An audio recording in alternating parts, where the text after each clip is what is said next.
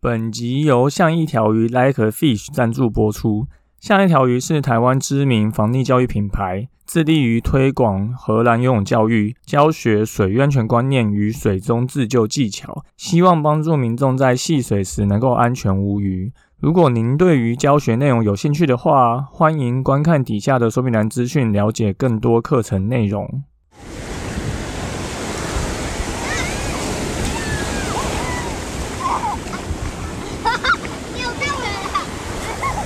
现在时间下午五点钟，海水浴场关闭，请尽速从水里上来，谢谢。Hello，大家好，你现在收听的是救生日常，我是焦哥，又来到本周的新闻报报啦。最近新买的教具到了，找了一天带学生去游泳池试试看，好拍了一些有趣的影片。大家想看这个影片，可以再到底下的说明栏去看看，哈。就发觉教小朋友真的会需要想一些有趣的小游戏给大家玩呢，不然这样一直练习同样的动作会很容易觉得乏味呀。那也趁着这一次操作去实测这些道具到底要怎么运用在我们夏天要来办这个意外落水挑战赛啊。那如果大家有兴趣的话，就欢迎在持续收听我们的节目，到时候有新的活动就会再跟大家说，就敬请期待了哦。好，本周一样三件事情跟大家说。第一个，两名蒙特罗青少年营救巴贝多溺水夫妇啊，这个是国外的一个意外事件哦，啊是翻译的名词。那十三岁的肉乙跟十四岁的 A 马，他们在某一个海滩在冲浪的时候呢，突然听到远处有声音。对，那肉乙就说：“哦，他听到这个微弱的求救声啊。”那这两名青少年都是游泳健将吼，那这个求救声是一个溺水的女生发出来的。那肉宇就说啊，要过去找他们。然后后来他们过去的时候，就发觉这个女子在水流中挣扎吼，并且还告诉这两位青少年说，她的丈夫在更远的海上漂着啊，也在挣扎。但他们发觉中间都没有其他人啊，所以。若雨就赶快游向这个飘出去的这个男子，吼，将他放在他的冲浪板上，然后将脚绳绑在他的脚上，吼，就把他拖回来。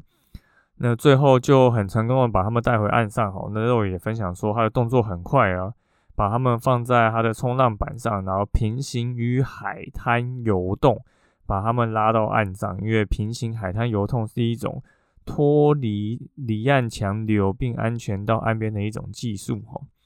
那肉宇就说啊，就是他们的父母啊，其实都有在教他们关于冲浪趴板或者是激流的相关知识哈。那在台湾教哥根据自己啊有在认识的这些冲浪的让人的朋友啊，这些人表示啊，他们其实。也是很多从小就是家长可能有些就会跟他们讲这些知识哈，而且这些人几乎都有协助戏水民众脱困的经验那海边其实是大家最常去消暑的地方之一哈。那关于你说离岸流啊、基本地形判断啊，或是漂离岸边该怎么自救，我觉得这都是蛮基本的一些戏水常识哈。因为你说夏天。没有去海边玩水的人真的是蛮少的。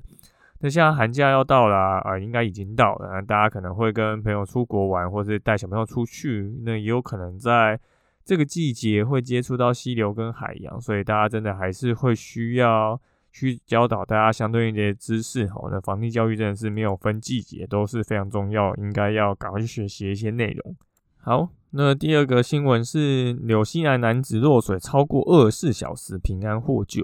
啊，这个也是根据我们外媒的报道哈，有一位纽西兰的男子啊，他落水的原因是因为他在钓鱼啊，就一个大鱼咬了鱼饵，他在搏斗的过程中重心不稳就落水了。那由于身体被钓鱼线缠住啊，所以第一时间无法回到船上，那最后这个船就因为水流的关系越飘越远。那过了二十十四小时后，他觉得他应该已经不太可能获救哈。那最后还是努力不断去转动手表反射太阳光，希望闪光能够吸引到其他人的注意哈。那最后皇天不负苦心人啊，有三位渔民刚好开船经过旁边，那最后这位男子才成功获救哈。那能撑二十四小时真的不是很容易哦，就算有穿救生衣啊，你一个人孤独的在海上，然后可能还会有所谓失温脱水的一些状况哈，所以其实真的不是这么容易哈。那还会懂得冷静的运用手表反光，那真的是有非常就是想要求生的意志跟决心啊。那最后当然才能够把握一线生机获救。那或许我们不会运气这么差啦，那可能会需要掉到海里撑二十四个小时，但是在海里撑个二十四分钟，应该是蛮基本需要的能力吼。不管是透过韵律呼吸啊、水母漂还是仰漂，因为续航力才会是你不小心意外落水获救的关键吼，而不是游的多好看多快吼。这件事情大家听我们救生场节目大概也是讲的是几百遍的，所以就是。就算你有穿救生衣，你可能还是会需要冷静，学会一些啊判断的知识。那如果你没穿救生衣，那你撑到二十几分钟，撑到人家来救你，其实这个时间真的很基本哦。就大家可以去想象一下，你今天在海里看到有一个人落水，然后你赶快上岸打电话报警，然后到海巡消防啊，可能开船出来，然后找到这个溺水的人，二几分钟。非常的理想吼，那实物上其实真的，我觉得到一个小时都非常正常的时间。所以大家除了上一个新闻提到的防溺知识以外啊，相关的自救能力当然也会需要好好的去训练吼。那当然如果有机会的话，欢迎来参加我们像一条鱼的防溺自救课哈。好。那最后是一个水域活动资讯，哈，是一个水域安全数位的教学影片，要分享给大家。那这个不是我拍的，那这个是焦哥在整理、搜寻一些防溺相关资讯的时候，看到是体育署在去年新拍摄的影片，哈。那内容啊，脱离了以前比较枯燥乏味啊，或者是那种，哎，不是真人动画的形式，哈。那所以整个质感相当不错。它是先播电影的一些玩水戏水的画面或者救人的画面，再透过专业人士分析其中的美美嘎嘎在哪里，哈，我们帮助民众去理解啊电影中演的跟现实的差异在哪边，以及相关需要注意的一些戏水细节。所以其实整个影片的内容真的是拍的还不错，哈。那大概分为八个系列，第一个啊离岸流，第二个水域伤害 CPR。第三，深潭跳水；第四，水中救援；第五，环境评估安全与准备；第六，水中的危险杀手有哪些？第七，救溺保卫战；第三，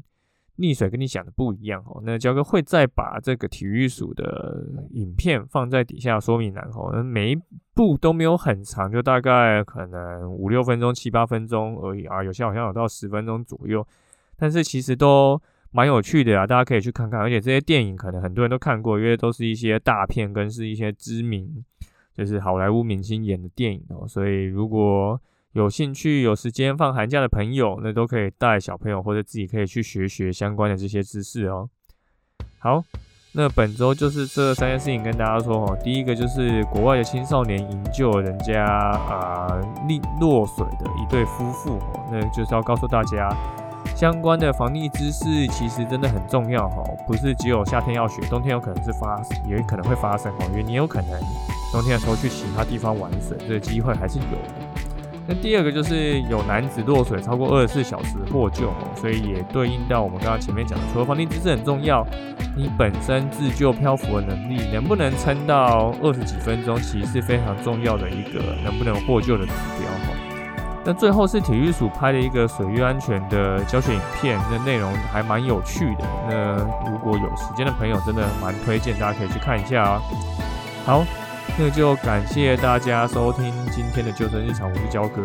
如果你喜欢我们节目的话，欢迎到 Apple Podcast 留言，并给我们五颗星，也可以推荐给身边的朋友。如果你有 IG 账号，欢迎发了我们追踪，也可以跟我们说你想要听什么样的主题。我们就下次再见喽，拜拜。